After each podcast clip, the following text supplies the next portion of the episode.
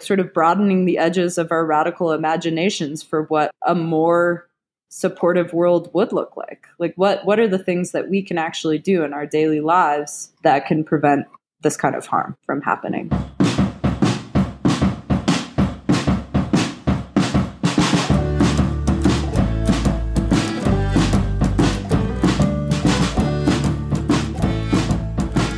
Hi, thank you so much for joining me. I'm Hecate, and this is Finding Okay, a healing podcast for survivors of sexual assault and abuse. I'm here today with my friend Lily Sage with part two of our conversation about restorative justice. If you haven't heard part one, I would suggest giving that a listen first. My apologies again for my mic mix up in these two episodes. If I was going to mess up, obviously I was going to do it for a two parter episode. Classic! But I loved talking to Lily about this stuff, and I'm very excited about both these episodes, and I hope that you enjoy them too. And now it's time for. Trigger and content warnings for this episode include the following sexual assault, rape, trauma, trafficking, suicide, violence, the justice system, police, systemic oppression, racism, eugenics, ableism, generational trauma, addiction, substances, and the pandemic. Please check in with yourself and make sure you're all right to continue. Rehabilitation was an aspect that I wanted to talk about some and what that can look like when we don't have, like, we just don't really have a social safety net here, which is, you know, the root cause, I think, of many of our issues. In what sense? Um, like a social safety net. I mean, just in terms of healthcare services, but also in terms of counseling that isn't punitive either or um, stigmatizing outside of institutionalization that is accessible to most people, mm. or like even just family support systems or like kinship systems. I think a lot of people, you know, seek to create their own families, but those are also not necessarily reliable because this is the society that we've grown up in and we don't really know how to do things outside of that, right? We're like trying to forge our own way, but it doesn't always look that good. Like, for example, instead of prison, what would be an option that would actually heal the harm that's been caused by whatever the action was that mm-hmm. landed someone in prison? Like, what, again, going back to these questions of what could have prevented this? The episode will have aired by the time, you know, this episode airs. The January 27th episode with Janita Nichols. Uh, she's a former police officer and she shares a story about responding to a call of shoplifting. And it was a young black boy and he was stealing food. And the white officers wanted to arrest him and she man- he wasn't willing to speak in front of them and she managed to get him you know take him aside and he confided in her and said, you know, that I think I think like their parent figure was I can't remember sick or in jail, but wasn't wasn't present and they had no food and his baby sister was hungry and he was just trying to feed a, a hungry child. Mm-hmm. And uh, and doing what he had to do in order to make that happen. And she paid for the food and didn't arrest him, brought him home and said to call her if he ever needed help.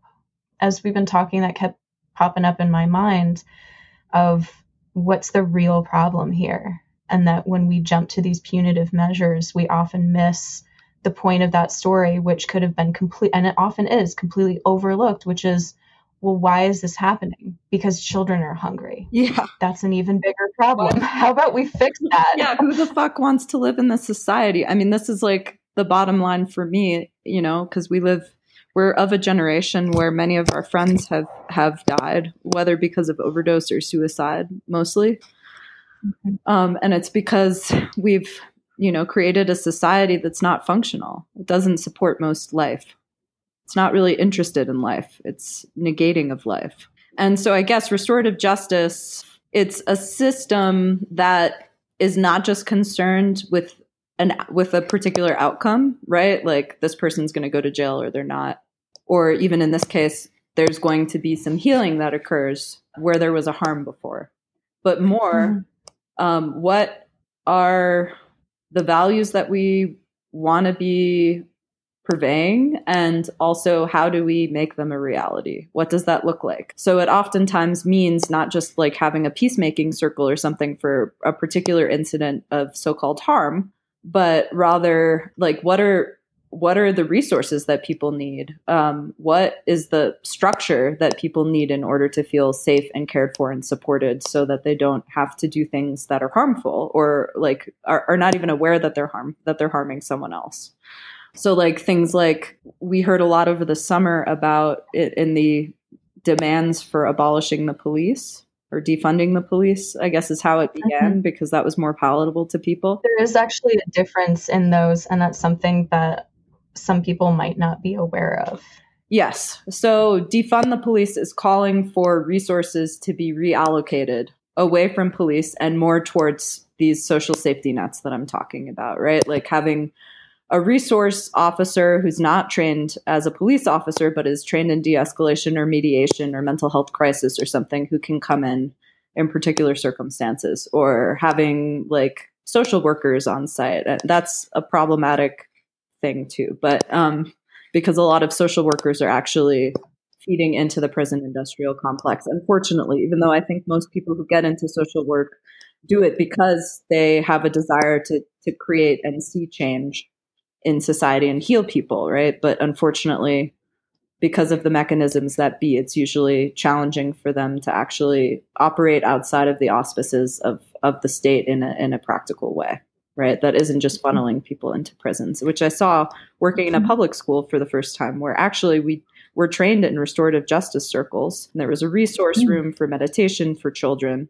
And there was also a social worker who called the police on the kids. So it was like this very confusing, even though it only went up to sixth grade at that school, this very confusing dynamic of like, we're trying to implement this. And also, we still believe in the violence of the state as a solution for our behavioral problems or whatever. Jeez and that was at a very progressive public school, like considered yeah. to be one of the most progressive in the city in Philadelphia at the time. So that's very upsetting. It's very it was very upsetting. Um, so it's a question of what are the things that we need to have in place. So a lot of the work of some of the organizations that formed sort of as ad hoc responses to sexual assault were like, how do we beyond like the immediate response, which sometimes was punitive, you know, similar to the way that the state enacts violence upon our bodies. Like in the case of Philly's Pissed, which was the ad hoc organization that formed out of those rapes that I told you about, those particular incidents at a music mm-hmm. festival in 2005 and, and or 2004 in Philadelphia. They had this initial ad hoc response, and then when when people were sort of motivated by the experience that they had had engaging with people, like the, the empowerment that they felt in their own lives, they realized that they needed to also form this other sister organization called Philly Stands Up, which is actually doing the rehabilitative work. So Philly's Pissed, this organization that formed, you know, at a music festival because there were a couple of rapes, started by beating up the perpetrators right? Which is like kind of like a, a rape revenge wet dream that was frequently portrayed on film in the 70s and, and experienced revitalization later. But then they were like, okay, this is still like, we're still actually enacting violence in the same way that the state does, more or less. And then ultimately, I think in that instance, they had also called the cops on those people. And the third thing that they did at that time was they photographed the IDs of those two men and sent communiques out to the communities that they were from and said that they were basically kicked out of anarchy or kicked out of the punk scene. So that was the initial response. And this other organization formed to actually, so Philly's Pissed ended up being an organization. Ultimately, I think that was receiving the demands of survivors for their sense of uh, like restoring their sense of the sanctity of their bodily vessel or safety within the community or whatever their demands were. And then Philly Stands Up ended up being an organization that was given the task of both giving those demands to the perpetrator and then also holding them accountable to them. So oftentimes those demands were for things like I really want you to go to therapy so you can like try and understand the harm that you've caused or why this wasn't consensual, things like that. Mm-hmm. But then a, a, lot of the other work that organizations like Philly's Pissed and then later ones that cropped up out of um, what I'm what I've been talking about as like a as like a critical race analysis, right? So like in a lot of communities of color where they're experiencing disproportionately police violence and therefore would never want to call a police officer into their community if they can avoid it, right? Where they created similar organizations like INCITE and CARA are two that are coming to mind most immediately, although I'm sure there are many, many more now. And and a lot of their task was like coming up with ideas for what would this better world look like based on what we have now. So like for example, INCITE, aka INCITE Women of Color Against Violence, came up with this community accountability working document already back in 2003 where it's just like this list and i'll just read you a few of them. Um, and and i'll read you the little note at the top of the list that says these ideas have been generated from various communities involved with INCITE's activist institutes and workshops. INCITE does not endorse particular strategies. We recognize that what works in one community may not work in another community and that some of these strategies may not work in any community. The purpose of this document is to provide ideas and to spark the development of additional strategies that may help promote community accountability on the issue of violence against women of color in particular. So, like, one, the very first one, on the list is notify employer of offender's domestic or sexual violence conviction or offense. So that would fall within the category of doxing, right? Which we're seeing now as a response that has been enormously successful in many regards, right? Uh, in the Me Too movement with taking down someone like Harvey Weinstein. Like when I was writing this work, that hadn't occurred yet. So there's also a very different idea of what accountability in the case of sexual assault in particular can look like. There's smaller scale like things that are entering the culture now which is like the idea of like if you get sent an, an non-consensual dick pic send it to his mom like if that didn't used right. to, mm-hmm. that's new and becoming a much more prevalent response and uh, and and is kind of like a and kind of in a way kind of doxing as well like somewhat right so, so, there's a couple of different dynamics at play in this post Me Too movement era that were not at play at the time that I was writing this. So, like, for example, doxing, that wasn't really a thing that existed yet in 2003, 4, 5. Um, when I was thinking about this stuff initially. And that has been instrumentalized both by the far right and the far left to meet some of their goals at certain times. And like I, for example, just experienced doxing myself and it sucks ass. Do not recommend. Mm-hmm. However, and yeah, so another dynamic that's co- coming to mind most immediately is, you know, call out versus call in culture. That wasn't really a dialogue yet at the time that I was writing this. Like calling out was like a relatively new concept. I mean, I don't think it is culturally at all, really, but that language to describe that meaningfulness, I think was it was a relatively new terminology. And then the casualties of the Me Too movement, I think, are something. So, this call out versus being called in, I think that the restorative justice process is really calling people in as opposed to calling them out, right? It's like calling everybody into the community to try and mm-hmm. create mm-hmm. repair for each other in various ways, which have to do with that circle, maybe that initial circle of harm or whatever. And then there's also like all of the other aspects like having people in the community who can be listeners or who can give advice like a therapist might or uh, having a food bank or having like healthcare services. So like things that we were working in on in santa fe for example before before my friends and i started facing these charges where we were working on like a what we were calling the mobile apothecary project. So like we noticed that particularly people in the pueblos and on the reservations, are disproportionately being impacted by COVID. And they oftentimes are living in food deserts and they're living in places where there are no Indian health services or they're very scarce on like huge, vast swaths of land.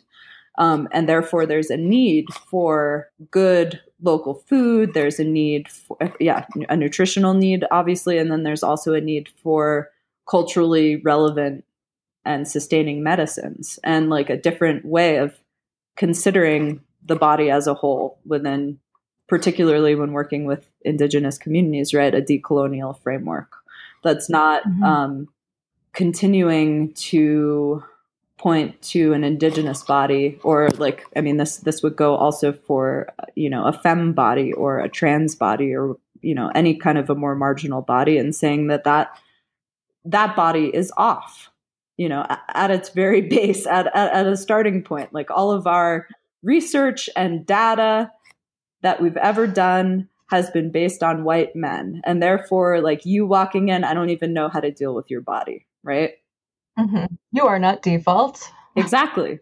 Um, so it's so the idea of this mobile apothecary project was to fill one of those support gaps, right? That can then hopefully prevent more harm in a community. In this case, we were looking at COVID because that's the biggest issue for everybody right now, right, in the whole world. But um, but that can prevent violence and other challenges later down the line too if people are supported just an example. Mm-hmm. So that's their very first point was noted was the doxing, and then there's also you know everything from conducting community meetings with batterers accountability sessions working with core groups and religious institutions to hold perpetrators accountable passing flyers around the community apropos violence and connecting people to each other and resources and then they go into things like, I mean, they're just like, some of them seem almost like random ideas, like throw stones at an offender's house, clang pots all night at his place, and other such activities to disrupt his or her life or their life. And then there's also things like violence prevention classes in school, self defense classes, you know, distributing a list of known rapists. This is a tactic that was used before Me Too that mm-hmm. that kind of got me too off the ground right it was like that initial list of producers to avoid or directors to avoid people in the industry to avoid developing community watch groups that are willing to engage in direct action on issues of violence confronting various issues and uh, that that contribute to violence. Doing community needs assessments, uh, including participant action oriented research with potluck sessions for stealth community building, education with family members of survivors to enhance support for them. Identifying what communities both the survivor and the perpetrator belong to, like on a very basic level, to figure out where accountability strategies can even be applied. And then, like at the very end of the list of 70 things, is talk about the issue publicly amongst friends, family, and community members. So it's it's really a broad range. Um, well, here we are, and here we are. so, I like that. so yeah, so for me, that's what restorative justice is about. Is it's both utilizing an abolitionist framework that seeks to create repair, restoration, transformation of harm in communities without uh, having to make use of you know the American judicial system, and in most cases, although as I said before, it's now being utilized by the state as well as a punitive measure, um, which is kind of renders it somewhat absurd, right? And that is also able to envision like sort of broadening the edges of our radical imaginations for what a more supportive world would look like? Like what what are the things that we can actually do in our daily lives that can prevent this kind of harm from happening? Beautifully said. Thank you. I love how some of that addressed things that like it it would never even have occurred to me to say like hey like i want this. And and applying to things that like all survivors kind of experience which is like wow i wish my my family or my friends like knew how to fucking interact with me mm-hmm. like it, it just it's so beyond the system that we have or the culture that we have that like it would never occur to me like hey what if there were like a class or th- or like support available to them so that they could be more informed and understand how to be supportive. Like holy shit like what a radical fucking idea. Or maybe even That's more so- to the point i mean in terms of actually addressing the root cause of the harm would be mm-hmm. there was a program i got really excited about a couple years ago and i wanted to bring it actually to the high school that we went to that was offered through the Media Education Foundation, and it was like a mentoring program for young men. So that mm. in school, you're learning how not to perpetuate rape culture.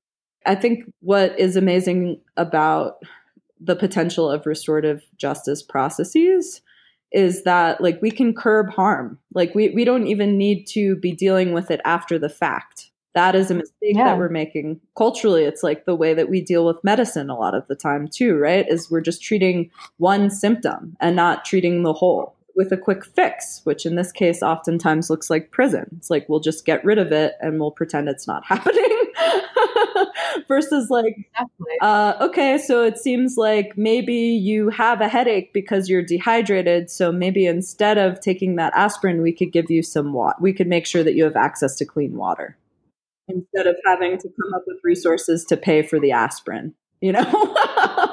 yeah. Which I think brings me to point 66 on this list, which I think is worth saying because it just ties in with what I was saying around what I was mentioning before around critical race analysis and how this ties in.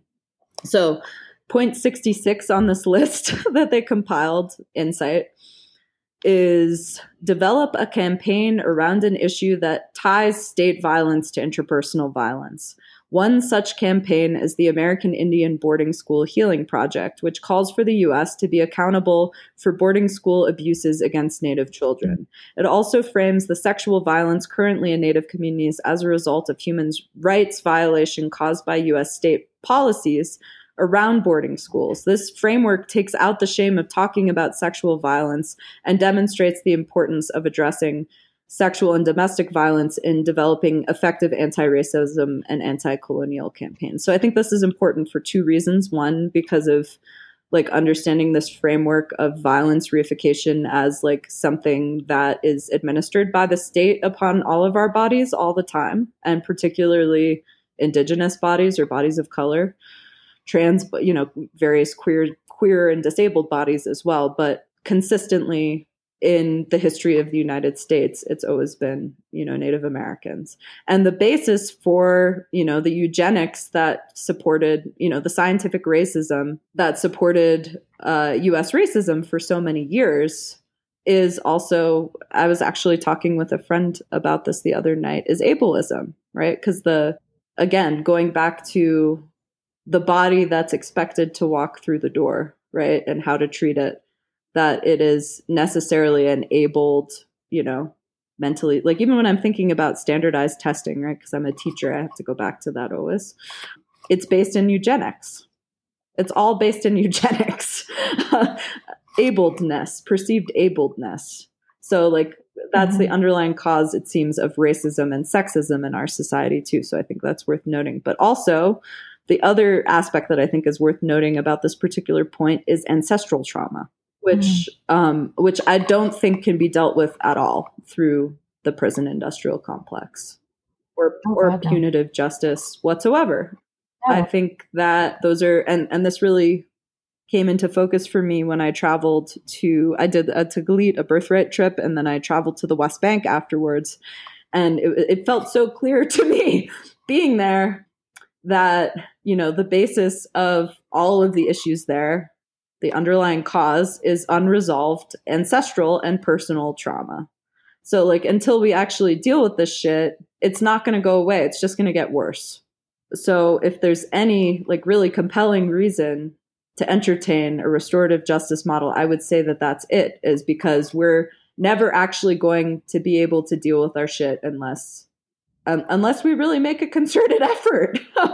you know, like we can think about it and talk about it, but like if we're not actually doing the work and that looks different, you know, a little bit different for everybody, then we're not going to be able to proceed in a good way as a nation state, at least, you know, that's founded on colonialism and slavery and genocide. And genocide. Yeah. Word. You know, being being the main factor in all of that. Yeah, we started with genocide, and I mean, what a what a way to start, and how how can you not touch any of that for i mean i mean build on that in the worst way uh, for for centuries. And then and then not touch any of it with a healing hands.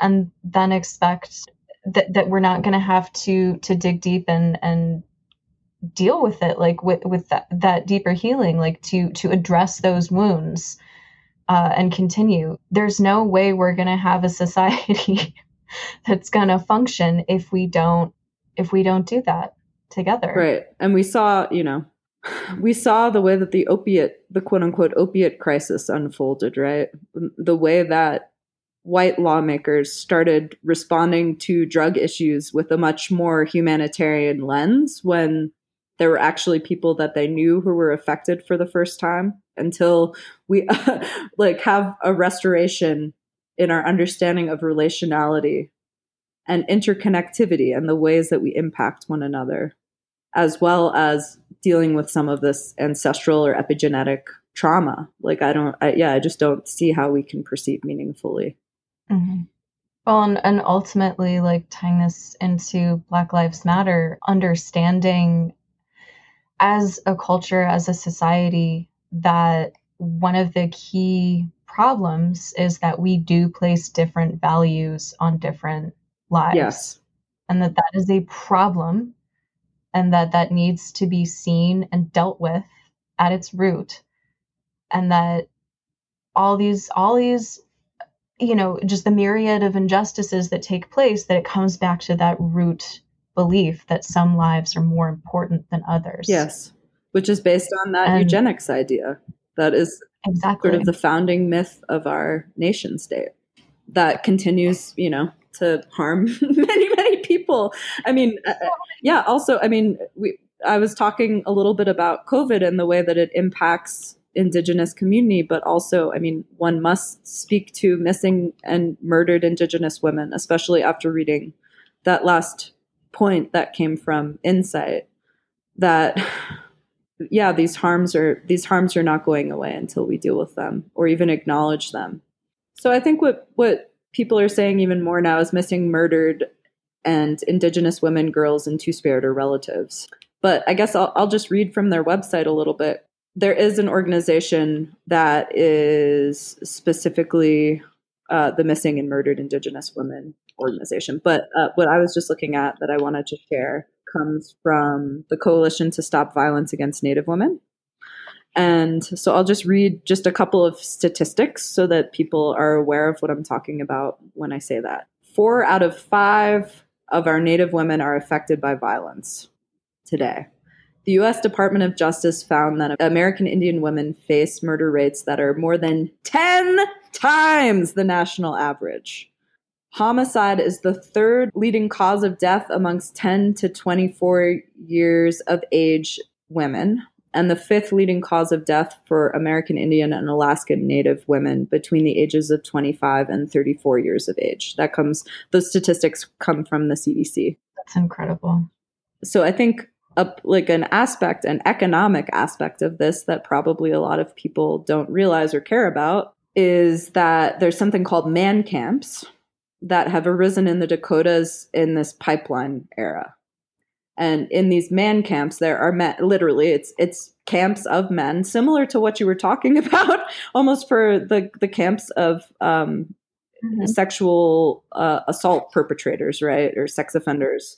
But these are camps of people who go to work specifically on on building those pipelines or extracting oil in oil fields. And those camps the i guess the impact of them is that many, many, many, many, many more women go missing. They are mostly not populated by indigenous people. They are populated by white men and who don't seem to have very much regard for indigenous women's lives.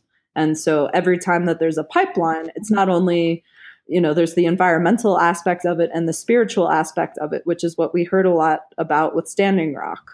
But the social aspect of it that I think is the most key is this legacy of violence that is exacerbated exponentially by these man camps. I had no idea. Thank you so much for talking about that. Yeah. But I'll just read a little bit more from the website because I think it'll add a little bit more context. The legacy of violence against our Native women and children within New Mexico dates to the Spanish and Euro American invasion of our native lands and our sacred bodies. From the Navajo Long Walk to the slave trades in Albuquerque's Old Town to the current struggles of cases being lost within our judicial system, this is a legacy of violence. This incursion of violence onto our most sacred must be spoken about. And I guess another dimension that needs to be said here in the Pueblos, my understanding is that the social structure was matriarchal. And so when mm-hmm. when they say sacred, they're also talking about the leaders of the community who are going missing, which I think adds another dimension of meaningfulness that is challenging for, you know, people who are settlers to understand because it's so different from how we've been brought up.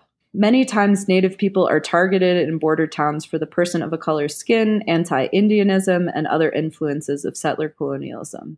New Mexico ranks third of being the, the highest violent state in the United States of 6,561 violent crimes per 100,000. When we look at border town violence and police brutality against Native people, Native people are more likely to be killed by police officers than any other minority group in the nation. We are number one in child poverty and we rank 49th in, in education. Over 40% of our Native youth live in poverty here. So, again, these are areas where it would be, if, if there were just like some more resources put in place, then people could probably deal with their own trauma, you know, even though it's many, many generations, but not having access to healthcare resources, not, you know, all of these basic needs not being met perpetuates this violence. I'm going to be blunt. It's always uh, uh, really blunt. It's always seemed to me that the refusal to allocate those resources has honestly been a, a sort of passive continuation of the genocide, where it's just the the U.S. governments are, you know, the white settler mentality of I wish they would just go away and die. Yes. And let us do what we want. Yes. That's how it's understood from from my understanding um, on reservations for the most part. Yes, and amongst quote unquote urban Indians. And then you add the lack of clean water in in some of these reservations. Uh, it's just it's appalling. A, a lot of people don't know that either. There are people who have been living on native lands like uh, and reservations that have been denied clean water, clean drinking water yeah. for generations. Yeah, which is a whole That's other chronic issue that I mean, there's lots to get into there. And we're seeing now for the first time, I mean, apropos clean drinking water, the Flint crisis mm-hmm. was so well publicized and yet was not dealt yeah. with for many years and it seems like some people might actually be facing some consequences for, you know, just not valuing the lives of poor people, mostly brown people. Finally. Yeah. Um, but that's a real turning of the tide. So we'll see what actually comes out of that. I just want to shout out um, someone who's Dr. Christina Castro because she just worked on a report for the state of New Mexico raising awareness about missing and murdered Indigenous women and relatives. Um, so I just want to shout mm. shout her out because she's rad, and the Three Sisters Collective in general. Um, a couple of actions that I participated in for that we're trying to bring attention to the missing, murdered, and Indigenous women and relatives issue. I was given the task of painting some Native women's hands red to signify mm-hmm. that's the symbol for MMWIR. And I had three different women tell me that they had been trafficked and that everyone in their family had been trafficked. All of the women in their family had been trafficked. So I know, unfortunately, that it's a pretty serious reality here. Yeah, I had heard that Indigenous women are highly prized in human trafficking right. as a part of exoticism. Ew. Wow, people are yeah. terrible. I mean, like levels of evil. I know that this is like a an experiential reality and, and not just an abstraction.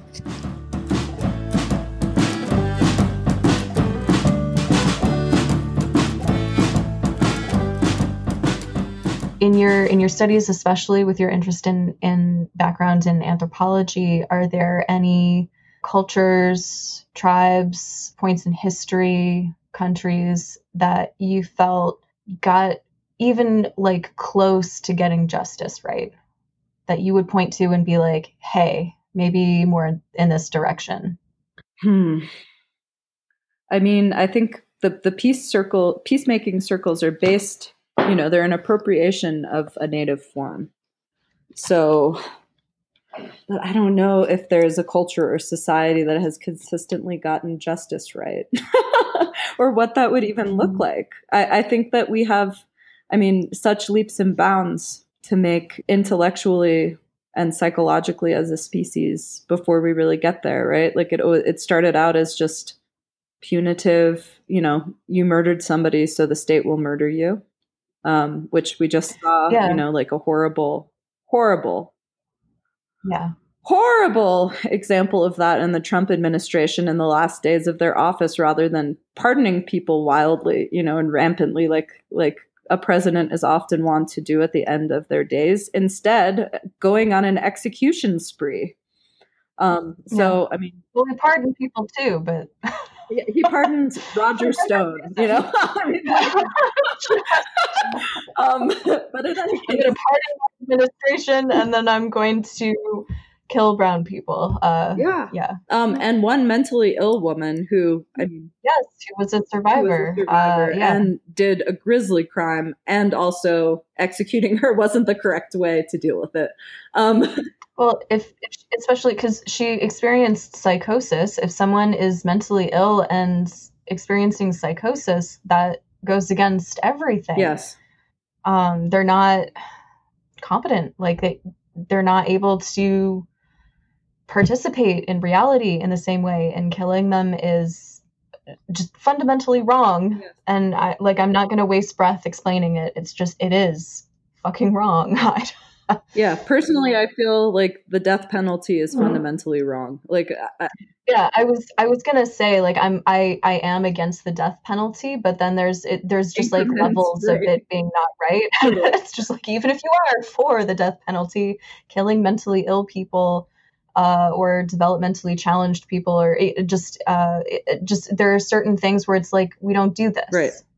You know, but we do killing kids, things like that, and it's like, and yet we do it. And, yeah, and Philadelphia so, yeah. is also famous for having the most children on death row and the most children in prison for life. Oh my god! But I don't know. On the spectrum of you know just murdering people willy nilly, uh, to deal with our problems to where we're at now. I mean, I would hope I don't know. There's a novel that I read many years ago, actually. It's kind of a science fiction novel called The Kin of Ata Are Waiting for You. And they sort of experiment with like a combination. I mean, just in, in the, the author's thinking, um, she's sort of experimenting in her storytelling with ideas of restorative justice and also like that more traditional style of banishment. And that was a pretty interesting take on the way that justice could be. I mean, I just think that we have a ways to go still in terms of expanding our personal resources to be able to engage in the kinds of works both where we're doing this radical imagining and also where we're able to implement that into you know practical reality I, I don't know that i've seen i mean i think there are a lot of small scale societies that don't do it too badly I don't have great faith for really large scale societies like the one that we exist in now. I don't think that it's very sustainable on really any level. I mean, for all of the reasons that we've been discussing, because mm. I mean, just beyond the lack of resources and infrastructure for support, um, there's also just with a big government or with a big society, you know, that it, in which we're socially contracted or whatever you know there's going to be certain boundaries or rules that are uh, that are part of that social contract that just don't apply to everybody or not appropriate for everybody and therefore i think it's really smaller scale communities that have the most success with actually implementing these kinds of uh, models because mm-hmm. they're actually uh, similar to how I feel about healthcare, right? So, like, my dad, as you know, is a naturopathic doctor, and he is way too thorough. He spends three and a half hours with people trying to understand, you know, what underlying causes are and approach them as a whole being, spiritually, psychologically, physically, and emotionally, right? And oftentimes gets way too much information. But one of the things that he does find through this process is that there is no remedy that is appropriate for everyone, even if it appears as if they're experiencing the same set of symptoms if they're presenting this the same way symptomatically, right? That there's mm-hmm. still going to be a different underlying cause that's going to have to do with probably their epigenetics, right? Because we have alleles that will present in cer- certain circumstances. And even if they're present, they may not present in other circumstances, right? Even if they're present in the body and latent. they could be brought out based on our environment and other factors.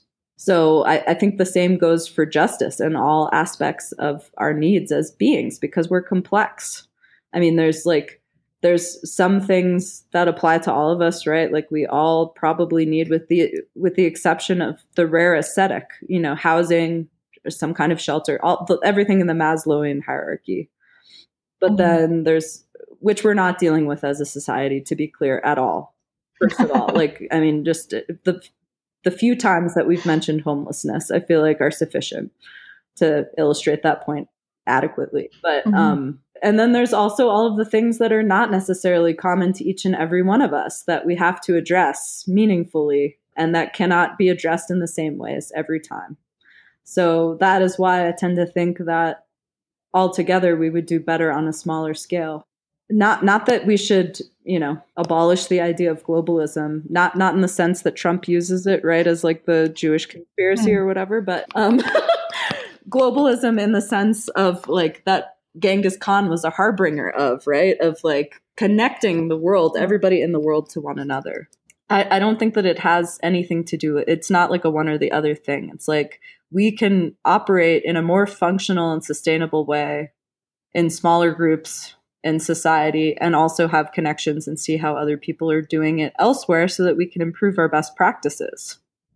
That's an interesting thought because certainly something that I have noticed is that when we when we try to uh, operate from this this place of uh, of regimented sameness of like let's create a standard and then people need to conform to the standard you know that that as you were talking about people as unique individuals with unique needs you know and that the standard ignores that. And then especially at a state level trying to get a massive population to conform to a standard that doesn't take an individual into account. And the standard also, as we named already, is white and yeah. male and able bodied, right? exactly. That is a form of violence. Yes. At, in and of itself. Yes. And that's boom, right right there. And and most of us have experienced that to some degree. I think of you often when I when I think about this. the the experience of violence that you had being framed as a school shooter or a would-be school shooter in middle school because you didn't conform just on a basic aesthetic level with mm-hmm. the dominant culture in that sphere. That's also an example of how small-minded and grim these things can be in small communities. It goes both ways, I think. Mm-hmm. It, it really does like and it comes down to human nature and you know like in microcosm reflecting macrocosm vice versa like and and essentially like it comes back to what we were talking about earlier which is the need to identify those deep wounds and actually do that work. And i think uh, a small scale society will fail and as will a large scale society will fail as long as those deep wounds go untreated or unrecognized I mean, I, and I guess I would say the one other thing is, and and that the support is in place. So if the support is in place, I think that there's also the possibility, if there's infrastructure already, right, in in the social contract of the small community or whatever we're talking about, that you know we're not going to allow racism or we're not going to allow sexism or transphobia or some other isms, you know, to mm-hmm. get in the way of our decision making as a community like this is these this is a value system that this feels more important to uphold than anything else then i think that there's the possibility even in a small and you know potentially closed-minded community for there to be justice through these processes but yeah definitely goes both ways mm-hmm. well and and on the creation level as well like creating from the ground up saying what we create what we put in place needs to serve all the people mm-hmm. and uh, and we're still overcoming a period of time where even that statement is met with immediate resistance and annoyance. It's incredible. When it should just be met with like, well, of course, why wouldn't you do that? Right. And I think and instead we're all mad about it. I was having a talk, I feel like, with Elliot about this actually the other day. And I'm trying to remember she brought up a very good point, which was about it was about fragility, but it was about like sort of the underlying sense that there's no place in the world for us that so many people experience, even if they are of, you know, mm. of the body type that's considered acceptable or the skin type that's or the gender that's considered acceptable they still like like in the case of you know white supremacists storming the capitol they still feel as if they aren't seen and accepted and therefore a statement like black lives matter is very threatening because they don't feel as if they're intrinsically included in all lives mm-hmm. you know that, that's why they have to say all lives matter which is very basic and yeah. sim- simple but um I think has a lot to do with what we see now. Yeah, loneliness is a transcending human experience that is deeply wounding. Mm-hmm. Um, I want to talk just a little bit about, likewise, how these restorative justice processes are sometimes really shitty and just reinforcing the violence of the state, because I feel like that's worth mentioning. Yo, go for it. Yeah we're re- in a really challenging moment in that we're trying to redefine our culture, right, as a culture that's hopefully not going to be steeped in violence of a colonial and racist and uh, sexist persuasion anymore. It seems like a lot of people are on the same page about that, at least realizing that that's what's been going on forever for the first time in some cases. And there are some cases where a call out is really clear and necessary. Like we mentioned Harvey Weinstein earlier. Uh, mm-hmm. This is somebody who um, is part of the elites, is wealthy, has been whitewashed, even though he's technically Jewish, and has been a serial predator who's taking advantage of a very clear power differential over and over again, right? Mm-hmm. That is somebody who fucking needed to get called out and while I'm not a fan of the PIC, I nonetheless felt gratitude um, when that monster went to trial. And I also felt gratitude thinking about him in jail, which is fucked up.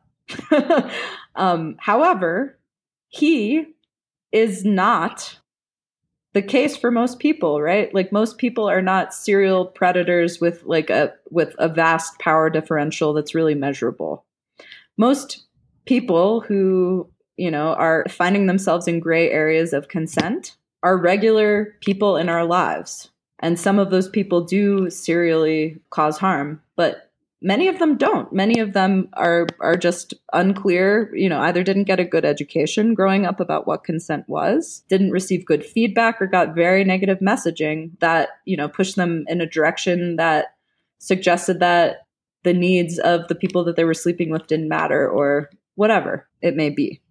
Anyways, I just want to point to I, I have experienced in my own life with a few of my friends situations wherein there was not a clear power differential. And in many cases, there was mutual abuse, or there was one incident of abuse that was talked about without looking at the oeuvre of the relationship, right? And the fact that there were abusive patterns that were going on on both sides for a long time before the actual quote unquote incident. There was a term in there that I didn't understand. Which one? Uh, it seemed like it could have been a Hebrew word. Oh, oeuvre. It's uh, French. The like sort of the whole picture. Okay, it was French. Yeah. I just wasn't sure. Uh, yeah, the whole picture. Um, I'm, I'm sure oh, okay. I mispronounced that in, terribly, but um, well, I don't speak French, so I mean, I'll never know. but yeah, so people have been swept up as casualties. I guess I just wanted to name that because I have had friends who have been in dynamics where you know both people were of a marginal status in varying ways. Like, I'll give one example. I had a friend who was trans, a trans woman who was severely mentally ill and very transparent and upfront about it, who was dating somebody who occupied a bunch of other marginal identities. And and they were kind of evenly matched in that regard, I would say, in many ways. Although one person was bigger than the other, so there was the possibility of like you know a different level of physical violence coming from one person or the other that's one example that comes to mind. But um, another is wherein again there was like a person who was transitioning, and there was another person who was identified as as a femme, and the femme felt very unsafe in her space, and the person who was transitioning kept pushing her and pushing her until she uh, did something violent towards them, and then she was called a transphobe and like defamed. So mm.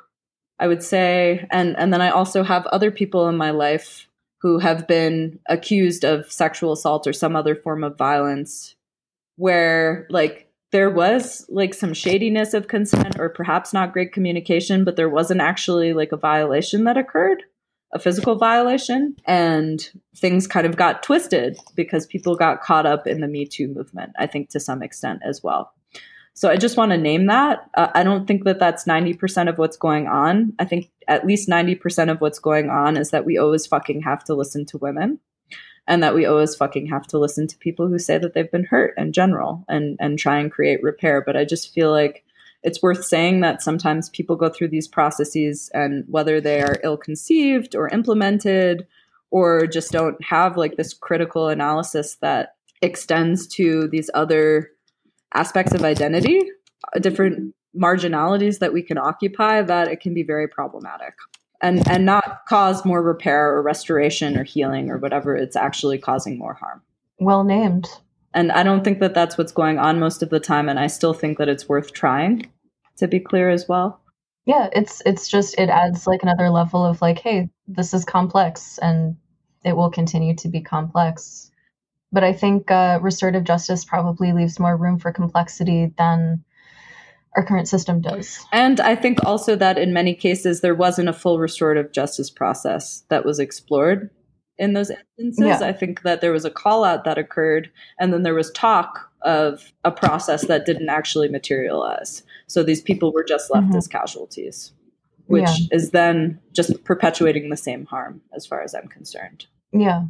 I've seen some messy stuff as well and it's um it's sad and it's upsetting because it, it does just kind of seem like a, a continuation of the violence. Mm-hmm. And the call out is intended to bring about accountability. And if the call out doesn't bring about accountability of any sort and it just is bringing about more suffering, then I don't know what the usefulness of it is.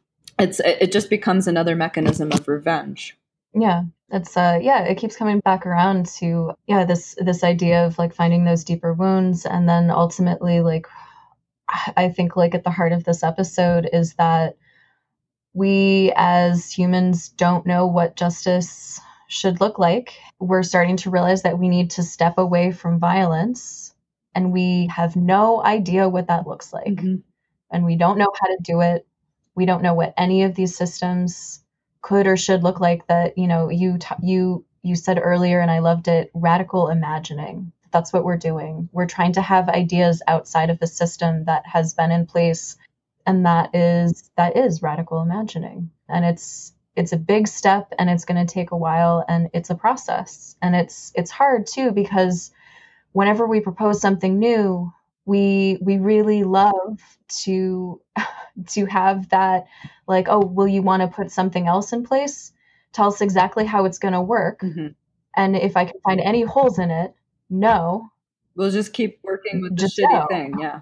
Yeah exactly. That, that's we, we love doing that you know like so so if you if you have like concerns that you need a solution and it's like no we don't have a solution. We need to figure it out though and we need to do it together. Mm-hmm uh, it, it's just it, it has to happen. We all need to be invested. I think that's yeah that's the main thing. Until there's like, yeah, I don't because we're just on such a big scale. there's so many people here. it is, but but I think like framing it the way that you have in terms of it's all a cycle of violence that we've been stuck in and that we haven't been able to think outside that system and that that's the call to action is to try to think outside that system and ask different questions and seek that deeper wound and try to find ways that we could address the deeper issues that we have been ignoring that maybe that's where we'll find a new definition of justice that might have a, a deeper resemblance to what we've always imagined it could be or wanted it to be. May it be so because we certainly idealize it and anthropomorphize it and you know we we're we're very romantic about justice you know and uh and ultimately what we have had as justice is not true justice ultimately and when you talk to so many people that's something that eventually if you keep breaking it down that most people will admit mm-hmm. um, is that it's problematic and that it's not true mm-hmm. And uh, and finding what what is that true justice? What can that what can that look like? What can what can we create? And how do we live with ourselves and each other? Word. That is at the core. How do we live with our own maladjusted behavior? And each other. Uh, yeah. Great question. Or adaptive right? Mm. maladaptive. I hope we find a way so do I. I was feeling a lot of faith this summer, actually. I was feeling really encouraged and hopeful for the first time in a really long time. That's been um, stepped on a bit since then. But mm. um, yeah, may it be so. I hope that we figure it out in our lifetime. It'd be cool if we figure it out in the next couple generations. That would be so cool. I'll keep watching Star Trek and keep dreaming. Yeah. Star Trek really, I mm-hmm. think science fiction, and Adrienne Maree Brown actually is also an Octavia Butler scholar.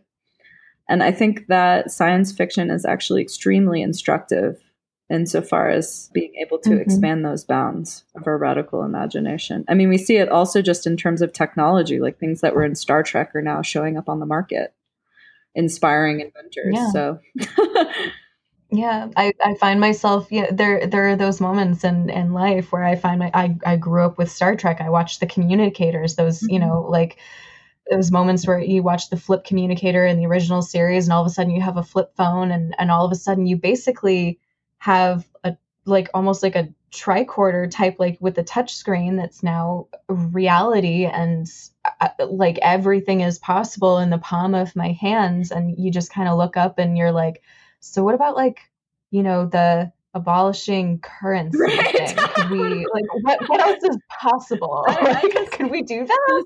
Apropos, I just watched this morning an episode of Discovery. I think it's the last one or the second to last one. I don't want to give it away, but there was a very good line specifically about capitalism and I was like, "Holy shit. Star Trek, you're so mm-hmm. on point all the time." All the time. yeah, Gene Roddenberry was certainly a visionary genius. These black women are too. These black and indigenous women and two spirits are fucking yeah. visionaries when it comes to what could another world look like. So I'm trying to pay attention to them. And thank you for amplifying their voices. Yeah, that's my hope always. Yeah, I, I feel very privileged and, and blessed to have been able to have encountered their words and want to share there was a moment where I was just sitting here, I was just listening to you talk, and I'm like, holy shit, I know like the most amazing people, and I felt just so lucky mm-hmm. and so privileged to know you and to have you in my life. And you're just, you're amazing. And yeah, and thank you, thank you so much for coming here and for sharing, not not just for being in my life, but for sharing having this conversation on this on this platform and making it available. Yeah, thank you for for creating that opportunity. Thank you so much for listening. Be sure to check out the episode notes for today's show because they are a veritable treasure trove of citations, videos, and links. If we mentioned it today, it's probably there. Please visit the podcast website www.finding-ok let me know if you're interested in joining me on the show. I would love to have you.